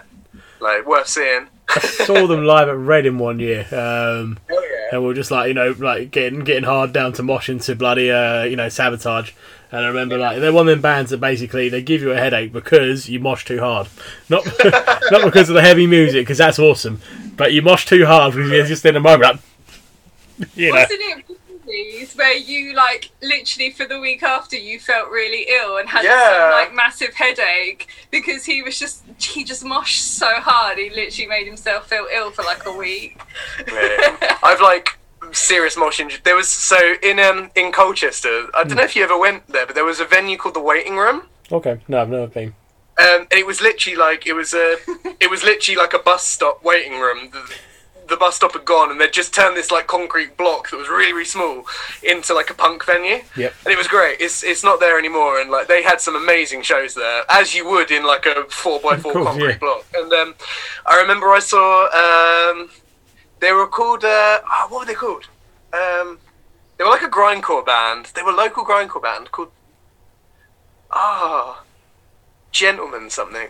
Oh, I can't remember. I, I saw so many like random bands there, but it was some like random local uh, grindcore band, and I remember I moshed so hard. I hadn't been drinking or anything, but I moshed so hard that I had to like after their set finished, I went outside and I actually threw up. I like moshed so hard I puked. One of my other favourite memories is when we went to Slam Dunk. Oh, and Oh, it yeah. was narwhals were playing, and I just kind of stood at the because I don't do crowds very well, so I just kind of stood at the back. Laurence disappeared into this crowd of people, and then I just saw him emerge, and he had the biggest smile on his face. He went, "I just got hit in the head," and he had like this tiny little red bump in the middle of his forehead. Funny, so he was so proud of himself. Oh, yeah. I love a good mosh. I, I can't I can't help myself when there's like a good mosh pit going. You know, you gotta you gotta jump in, don't you? I, it just always reminds me of the story. We went to um, Reading Festival one year. Uh, we went like five years in a row at one point, but um, we went this one year. There was a band called Pulled Apart by Horses on. And, Oh hell uh, yeah, yeah, it'd on the main stage, and like the the two sides of the crowd basically would seem to have a war like who had the better mosh pit, and we were on like the left side and the right. So obviously the right side were having theirs, and one someone from the right side just launched a bottle, just like a, a sprite bottle. As well, so it's, it's made of plastic, and this guy we're just like standing in front of. It hits him on the side of the head. Next, thing you know, like pissing out with blood, and we got like, "Mate, you are proper cut open." He's like, "Am I? Oh god, am I?" and he had to like, he had to go to like the front just to get a bandage put on his head so he could just jump back in the mosh pit. Oh, that's crazy. Did you ever ever hear of a band they're not together anymore called uh, Baby Godzilla? They ring a bell, but I can't say I've They ever like name to listened to and then they broke up. But um, I used to kind of like follow them about a little bit. Um, but um, they, do you know the model Ricky Hall? No. Okay, he's like so. Ricky Hall is like uh, he's quite famous. He's isn't he? pretty famous, yeah. but he's like really famous for his beard. He does a lot of like like beard tattoo kind of shoots. You know, like the super masculine beard tattoo Yeah, man. yeah. If you've ever seen a beard tattoo man in a modelling thing, it's probably Ricky Hall. But um, um, I was at uh, Didn't he model for Drop Dead quite a lot? yeah, yeah. But yeah, um, I I saw Baby Godzilla at the Barfly in Camden, and he was there, um, and he was like off his face, and he was like right in the mosh pit, going, going, going, and then just some like I don't know what happened, but I remember him going, going, going, and then just suddenly being on the floor, and there being a lot of blood, and then like I'm pretty sure someone called like an ambulance thing, but uh, yeah, Ricky Hall got like knocked out at this Baby Godzilla show, Jesus. and that was probably like the weirdest thing I've ever seen at a show. I'll, tell, I'll tell you a funny story because you say like you followed a band round. We followed a band round called uh, Rat Attack. Okay, Um, yeah. uh, we first saw them when they supported a band called Alistair, who I absolutely adore.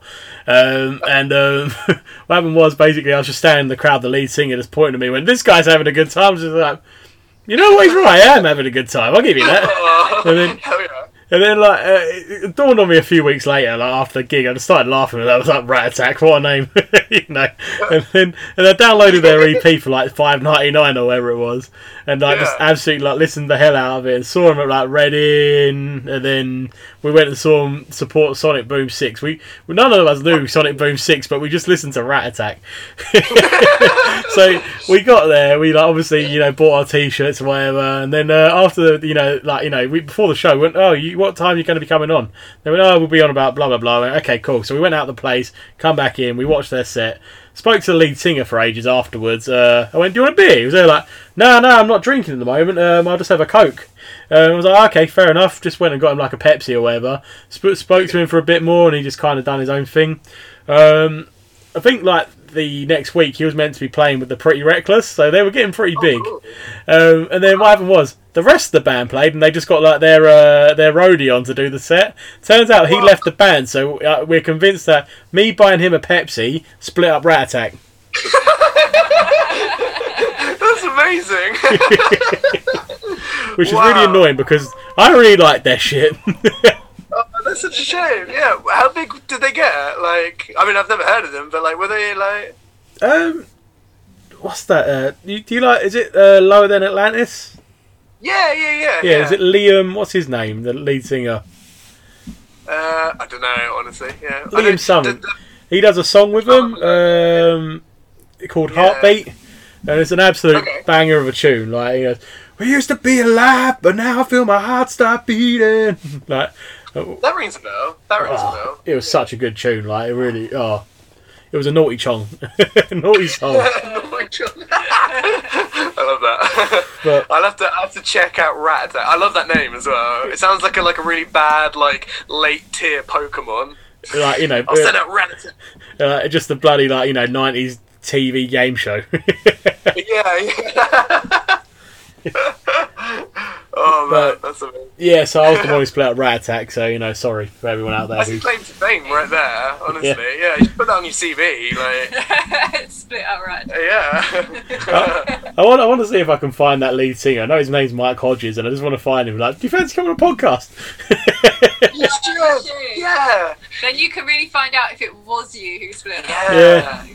I need to get Maybe down to this. Be the person to bring Rat Attack back together. Oh man, I always wanted to do that with Busted originally, just by throwing them in the room together and just like sort out your problems.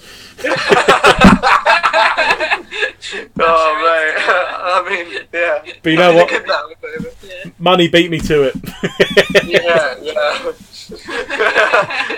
That is But- funny. Although I do, I wish, I wish Charlie would go back to doing Fightstar though, because I love Fightstar. He's never said that they're not gonna do stuff. Oh really? Yeah. Okay. It's the same with his solo stuff because he's just released Really small, a new isn't he? song, Yeah. isn't he? I want more Fightstar. I, It's so good. we saw them down in Norwich, didn't we? That was a great show. Like, did you did you go to the Vans Warp Tour when it was over a few years back? Uh, 2013, I There you went. go. Is that the first year it came back? Uh, so I went the year I went. Parkway Drive were playing, uh, Chiodos were playing, and the only reason I went was because Billy Talent were playing, and they're Yeah. like one of my other favorite bands. But yeah, I yeah, that was great. It wasn't that year. It would have been the year before then. Um, so yeah, Right. what, what happened was Charlie Simpson was playing an acoustic set in one of the rooms, and we just Oh, walked cool. in and yeah, three thousand. So, and a little tear rolled down his cheek.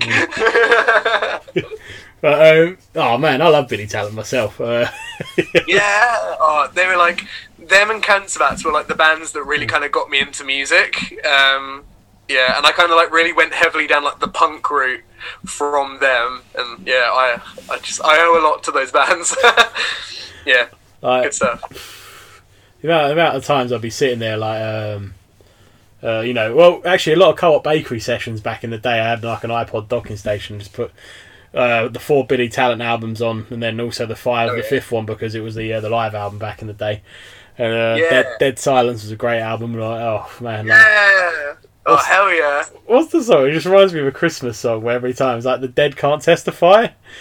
Oh yeah, yeah, they- yeah. Oh, it's got those kind of like violin-y bits, doesn't it? Like, It just like like- it's, it sounds like so jolly, like you know, Yeah. at some points. But man, like um, they, uh, oh man, I've seen them live probably about five times. Uh, you know, oh really? yeah, They um they so the last time they came over, I was like really really hyped. I'd seen them a couple of times before, but like I'd never like kind of talking about following bands around, but I'd never been to like every single date on a tour before and I was like I really want to do it.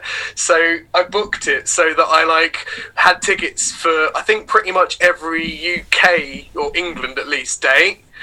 And it ended up that like it was like so the first show like for some reason the crowd were like awful. They just Norwich, isn't it? Was Norwich and it was like a weird Wednesday night or something and the crowd were just not interested at all. And it like really you know when a crowd is not into the band and it like really deflates you? Like I was really hyped for it and because no one was even singing along or anything Yeah. I was like oh this sucks.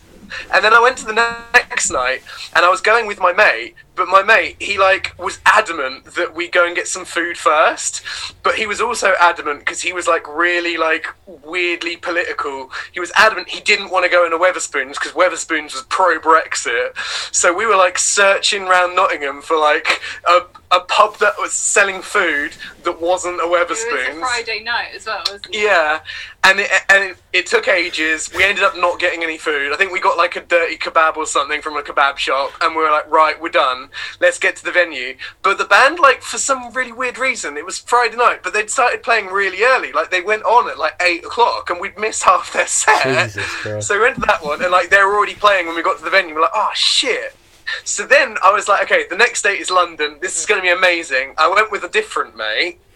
It was amazing. It was great. But three songs in, he like grabs me and he's like, Laurence, I've lost my phone. And there was like a really dodgy dude going around in like a Parker. And like we were certain from like the support band that he was like stealing phones, and then like suddenly he'd lost his phone. I was like, "Fuck!" So we spent like most of the set trying to find this guy in the weird Parker, and it, yeah, so we ended up like not seeing that show at all either.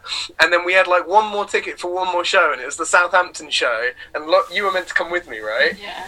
and and after like the fucking chaos of the last few shows, I was like, honestly, I I'm so drained, and like after all this disappointment, I don't want one more disappointing show. It would just break my heart. I was meant. I was exhausted as well because I, while he was off, I went to the Norwich show, Yeah, um, and then while he was doing all this stuff, I was in Kent uh, putting on an exhibition, and it like literally the day that we came, or it was the day after we were due to come home. We were then meant to drive to Southampton and see this show, and I just looked at Laurence and was like, I can't do it. I'm totally. I'm just too tired. I was already broken from the other shows, so we ended up not even going to that one. But yeah, it was like the most tragic like few shows I've ever been to. Um, it- When- I, I just always love the fact that I have a song about fishing, you know, like, what you say is what you get! You know, like, Fishing for the answer with the line and sinker. Look at me, you don't forget! oh, I love that band. Today I where, don't where feel pretty. Um, I've seen them live. Um, I saw them live at Reading twice, um, and then download, and I've seen them at um, Roundhouse. Oh, that was that was the London show. Was that when my mate got the phone stolen? I think it was a few years before because if it was last year, um, AWOL Nation supported, right? yeah, that was the Dead Silence tour. Yeah, yeah, I was at that one as well. Gotcha. Yeah, I, I remember that one very well. Yeah. that was a good show. That was a really good show. I remember Uh, because I remember reading about Kerrang about Don Broco for so long, and they they they were the support act. And you know when you're sitting there like I can't get into these. Thank you, mate. Right, right. I like. I've got beef with Don Broco. Like that could be the title of this podcast episode. Like Laurence, he's got beef with Don Broco. I just like, like at the time because they were getting like really big at the time, right? And like everyone was super, super into them, and I just did not like them. Yeah. And I remember like just before the show, like in the queue, I I remember like just saying to my mates like, "Oh, I wish Don Broco and supporting," and like someone turned around and gave me like the biggest evil was like, "They're the best band ever," and uh, but no, I, ne- I never really got into them at all. I Yeah. just didn't really click with me in any way. AWOL Nation were because I'd heard that Sail song obviously, but I didn't realize they were like actually pretty good. I thought they were just like that kind of like one hit wonder with that one, Hmm. but they were really cool. Yeah, I really enjoyed them. I remember because like every time you saw a picture of like Rob Damiani, if you st- standing there just doing the same pose every time, just blowing out one cheek, like Yeah, yeah.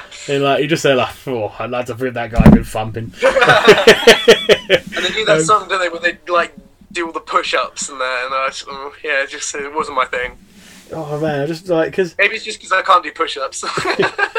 I think for me it was his voice that annoyed me. I was thinking this guy can't even sing, bless him. You know, Yeah. hold on, hold on, Simon Fish is going on, Big love now, big love now. You know, I'm sitting they there. were "Oh." supporting Billy Talent. He's like, "Ah, no, no, no." so I mean, like, Exactly, it was two different, completely different bands. Considering, like, I didn't even Yeah. think you know they were rock either. They were more like funk. yeah, yeah, it's true. Yeah, yeah. I remember, like, I read him one year, and everyone going like, "Oh, we're seeing Don Broco." He comes like, "Nope."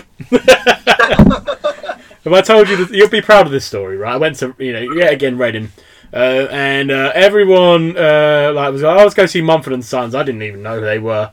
I stood there for ten minutes, and I was like, like "Is this the same song?" No, three songs in. I was like, oh, "Fuck this!" Walked out, went to the lock-up stage, just sat there and just watched a band called Sick of It All for like. Uh, Ah, I 45 minutes and just loved every second of it. And I've just I've never listened to them again, but Ah, like, they're cool. They're cool. Cancer Bats just supported them uh, last year or the year before. Yeah, they're, Hmm. they're great band.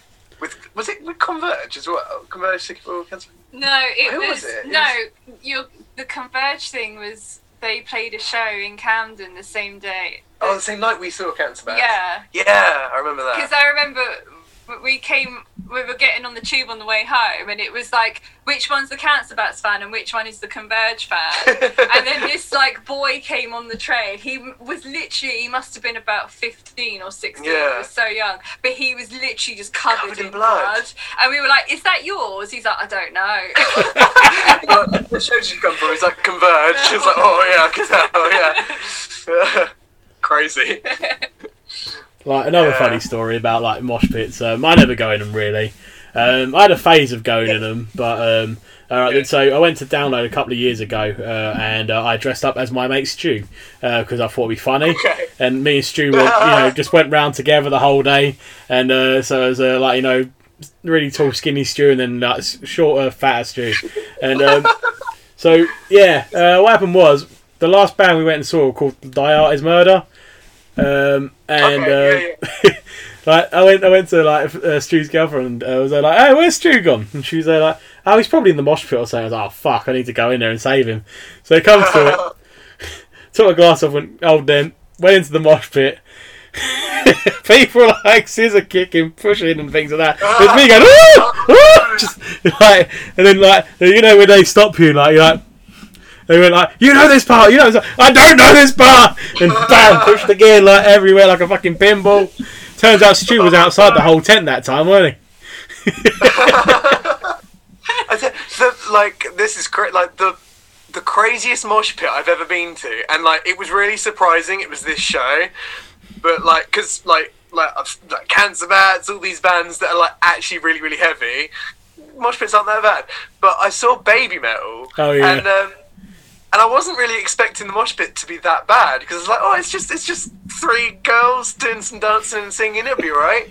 But the mosh pits were insane. Like as soon as they started, the entire crowd was just like like fighting, and like you, it was one of those shows where like even if you didn't want to be in the mosh pit, like you were just moving with it. Like it was insane. Like to the point where like I didn't even want a mosh. I just wanted to kind of watch the show, but you couldn't because like the people were just trying to fight you. Like Man, Baby. Metal.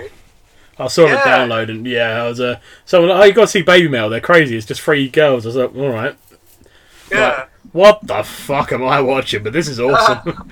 and uh, You weren't into it. I know I loved every second of it. And then uh, oh, yeah. I told I told my best mate Callum when I got back with Baby Metal, check him out. And he, next thing you know, he went and spammed the whole thing. He was like, mate, these are great. This is like my favourite band like ever. Now they're like, it's insane, is it? He was like, yeah. I always like I, I could never really get into them just because of that whole kind of thing of like oh like underage girls. Are the people that are fans of them a bit weird? I don't know. But then my mate is like obsessed with them and he's the one that actually took me to see them live. He's really into them. And we were driving in the car one day and he was like Laurence I've got this super unheard of Japanese band. You're gonna love it. Like and he, he chucks on baby metal and I'm like whoa this is amazing. He's like Laurence this is baby metal. And I was like, no, you've lied to me, but it's so good. and I've been a fan since. Yeah. but So- yeah, yeah, they're, they're pretty cool. yeah. Out of the two of you, then, who's the Animal Crossing player? Me, we both are. yeah, But yeah. you've stopped playing. Uh, now. I, I used to be like really like growing up. I, I played the DS one a lot. I love that one. Um, but yeah, you've got really into it now. You play your Switch every day, don't you? I haven't checked my animals today. They're going to be mad at me. yeah. I've got, I got, I got on the Switch because I had the DS version when I was a kid, right? And this is this is the thing. It really annoyed me. My mate Tattoo, he's not got a tattoo at all. His just name is Michael Tattoo. Um, so um, you've met him. He actually come to the Coggeshall gig. Um, I know, mate. Yeah, I know. So- yeah. he right. Every animal gave him a picture saying thank you for your, you know, being a great neighbour or whatever. Me, I never ah. received one. So now I bought New ah. Horizons because he hasn't got it, just so I can be like, I'm going to get a picture and shove it in your face. I got my first picture the other day and I nearly cried. I was so happy. What do you have to do to get a picture? Like, apparently, you just have to like keep pestering the animals by the sounds of it. Just made sure that I talk to them every day. So I've got Benjamin, and he is my absolute favourite. So I just made sure that I spoke to him every day, and I kept gifting him things. And I heard that they like um, assessed fossils, but particularly heads. So I just kept giving him. So give your animals head. Give and your then... animals head. and eventually, it was just completely. I wasn't expecting it or anything, and I just I gifted him something. I can't remember what it was, and he was like, "Here, have my picture," and I was like, "Oh, I did it! You were so I beat happy. the game!" He so happy. As soon as I get that first, first photo, I feel like I can just turn off the game, like completed life. Yeah.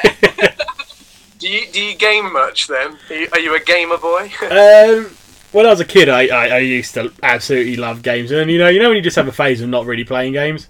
Yeah, Um, that's fair. And then during like, um, I, I've just always had a proper soft spot for Nintendo.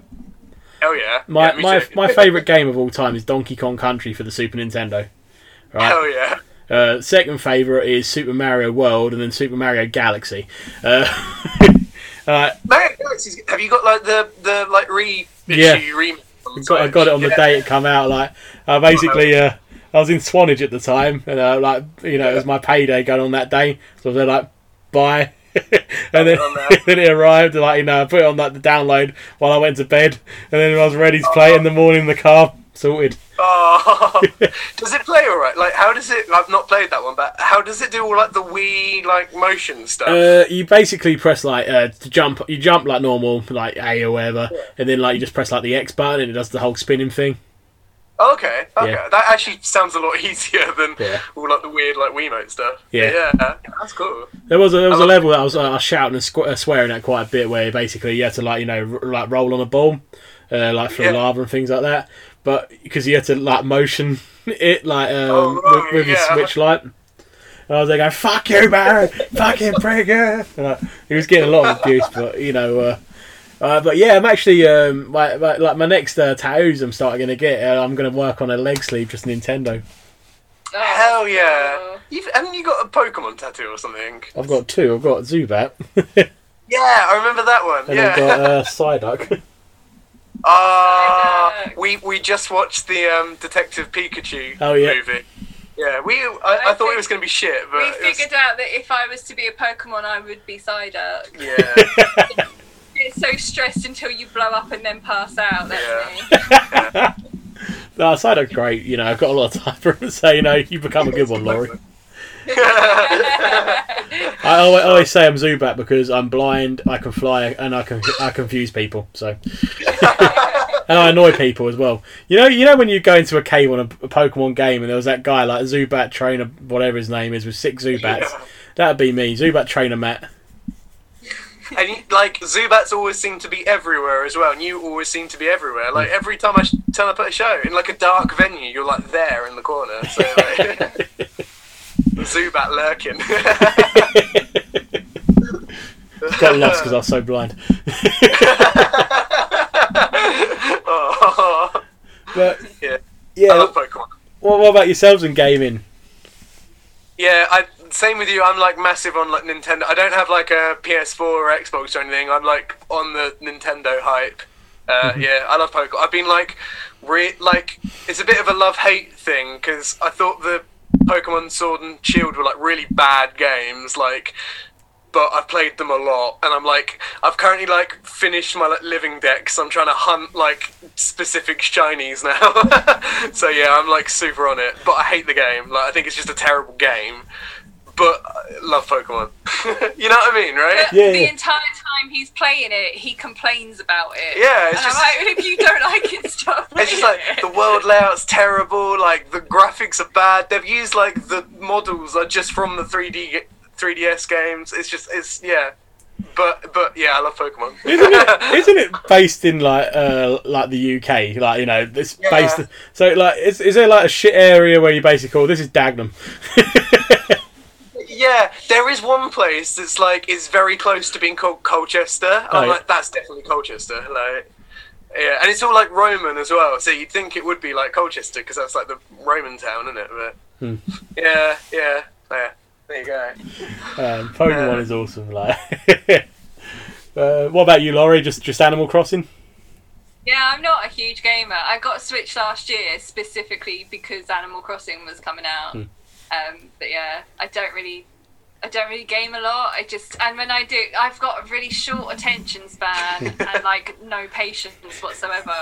so I can only like do Animal Crossing's fine because it's kind of like you can play at your own pace kind of thing. I don't like fighting things because it stresses me out. Um, Laurence has got me playing Breath of the Wild. Yeah, you were Which, digging that. weren't yeah, you? I started playing that before Animal Crossing came out, and then Animal Crossing took over. um, but I've over Christmas, I've got like three weeks off, so I'm just planning to just sit and play some more Zelda. But other You probably that, beat the game in that for sure. could. Yeah, heavy. but yeah, I'm just like yeah, I'm a bit picky and fussy with what I play. Hmm. Otherwise, Like, I'm currently playing, uh, obviously, uh, Animal Crossing and also Luigi's Mansion 3. Completed Mario Odyssey, so I'm saying, like, yeah. I've not played any. I've not played any uh, Luigi's Mansion games. Really? But Oh man, Uh, they're fun. Like I played, uh, what's it? So I bought all three last payday. So I bought uh, the first two on DS, and then Yeah. obviously the third one on Switch. Um, and then like so basically I powered through number one in like two days because I was just there like okay, just kind of want to get through these kind of thing, and it was a really fun game. Number two, it wasn't as good. It, the graphics were amazing, uh, but yeah, you play it and you say like this is very very mission based. It just feels like there's no story to it. So I'm just gonna go Ah. straight on to number three. So I did. And, uh, is that um, where it's at? That one's good. yeah, I'm, I'm really enjoying number three. Um, I might have to pick that up. I might have to pick that up. It's like travesty that I'm like hyping up Nintendo and I've not played like one of the biggest games. um, yeah, I like that. Yeah. What else? I'm, I'm looking at my. I, I'm like big on Splatoon at the moment as well. oh, I've like, heard Yeah. good things about that. I I Yeah. do play Splatoon, but that's if I get beat a lot, I get stressed out and rage quit. So um, the, fun, Good one there. the funniest thing about Animal Crossing, though, literally, as soon as like you know lockdown happened, first one, it was released, and then people were like, "Yeah, we can meet each other on Animal Crossing. Let's do this shit." It was, like, Yeah, it was a perfectly timed world event. mate. Yeah, and they've done well with it as well. I like, think yeah. Animal Crossing and Disney Plus were like the two best timed things Hmm. for lockdown. They both um, came out Yeah. right as it happened, Yeah. didn't it? Yeah, it's almost like it was Like it was planned. no, no, but they like they've done really well. I like. I'm so glad that Animal Crossing did come out then, because like even like we've like been meeting up with friends in it and Yeah. stuff and hanging out, and it's yeah, it's it's so good to be able to do that kind of stuff. It's just one of them games like if you're stressed out, you can just go and hit some trees and like wood. and- I might need to go play some Animal Crossing after this because yeah, I miss it. Send me your friend codes. We can all meet up and I can steal your neighbours. yeah, oh yeah. I don't know if I'm friends with you on the uh, Switch. Actually, You have to drop it. I don't think so. No, you have to drop Yeah. us a friend code. Yeah. yeah, I'll send it to you after this anyway. Oh, yeah. Please do. I want to be your friend. let's talk. Um, let's talk about. Um, so basically, both of you, um, like Laura, you were saying earlier on, like um, you have like art. You've done like, art um, things in the past. I can't remember the they're. Art events. There we go. And like you Yeah. also did. I remember being at like a gig in basement. You come up to me and was like, "Can you do one of these postcards?" Uh, you know, uh, Frank Turner's done one, and like you know. So that was that was the exhibition that I was talking about. So um, that was that. I think that was my second exhibition that I'd put on. Yeah. I have a company which is called Crow's Nest. Um, and it started because I've always like been into art. I was a photographer for quite a while, self-employed, and then I decided I want to work in gallery. So I did all my degrees and all that shit. Didn't get me anywhere. Wasted a lot of money. but then I then I uh, had an opportunity come up um, when we lived in Coggeshall, and it was uh, the local choir rent or I don't know if they rented or they used the one of the churches but they only used one room and they were like we're here for two hours why don't you just put on a show in the main entrance? And then it was like you can have the choir singing in the background and then you can have the art show on. So that's kind of where it started. And then the second show that went on uh, was in Dover. And I think apart from the one uh, in London all of the other shows have been with the same gallery in Dover. But that was a charity exhibition, and it was um, for a girl called Kelly Turner, who has unfortunately passed away now. But Yeah, it was really sad, yeah, yeah. she had a really rare form of cancer, teenage cancer. Um, they're still raising money for her now, which um, they're trying to find a cure for her type of cancer. But basically she they didn't have any treatment for her in the UK but she was able to go out to America and have treatment out there. But to do it they literally had to raise a million pounds for her to get out there. yeah. so They did really well as well. yeah, like, her her her family like it, uh, my mum worked with her mum and dad for quite a long time so we've known them for a while. So as soon as i heard i was like i'm just going to do a charity show because she was a fantastic artist as well. So I did this charity show. I had a bunch of like local artists, but then I wanted to kind of raise as much money as possible. So I did like a secret postcard auction. So you put in uh, a postcard Spider-Man. for yeah, um, and then I had a couple of celebrities. So I got Frank Turner, he did one for me, Mm-hmm. and David Essex.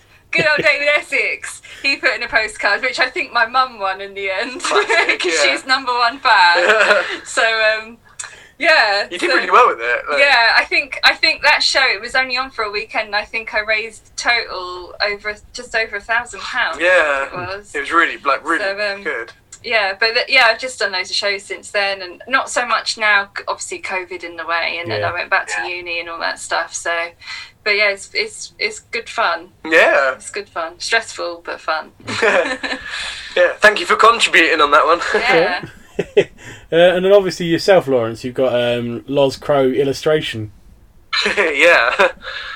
Um, yeah, that's just. Um, I've well, yeah, I've always been like into my art and stuff. Both my parents are like full time artists, and they've just always just done art, and so I felt it would be You're right. Yeah, just kick me. I'm sorry. I thought it'd be wrong to not do art. Yeah, so I've been like kind of. I started off just part time while I was working in a warehouse, um, and then I got to the point where like I was doing alright with it, so I quit and did that full time. I've been doing it full time for about four years now, haven't I? I think so. Yeah, um, and yeah, just about pays the bills. We scrape by, but yeah. So I do, I do kind of like band art, gig posters, album covers, um, logos for things like podcasts. Yeah.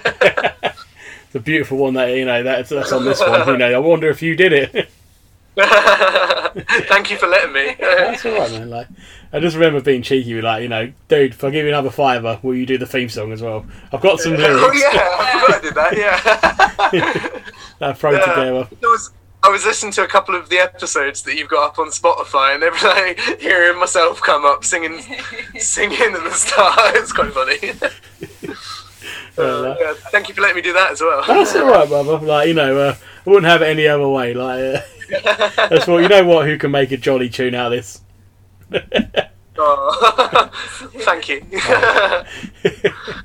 What about these days? You know, uh, you got any like future projects coming up after COVID's fucked off, or uh, Um, I just I really want to get back out there gigging. Honestly, yeah, I've like really kind of like since my art stuff's kicked off a bit more and like gotten a bit more serious, and I've been getting like bigger and bigger clients. Um, the gigging's really slowed down. I know you were saying that your gigs have kind of like slowed down a bit recently, um, before COVID, obviously. Mine had as well, as well, but I was kind of like doing less of the gigs to focus more on the art because it does obviously take a lot of time and stuff.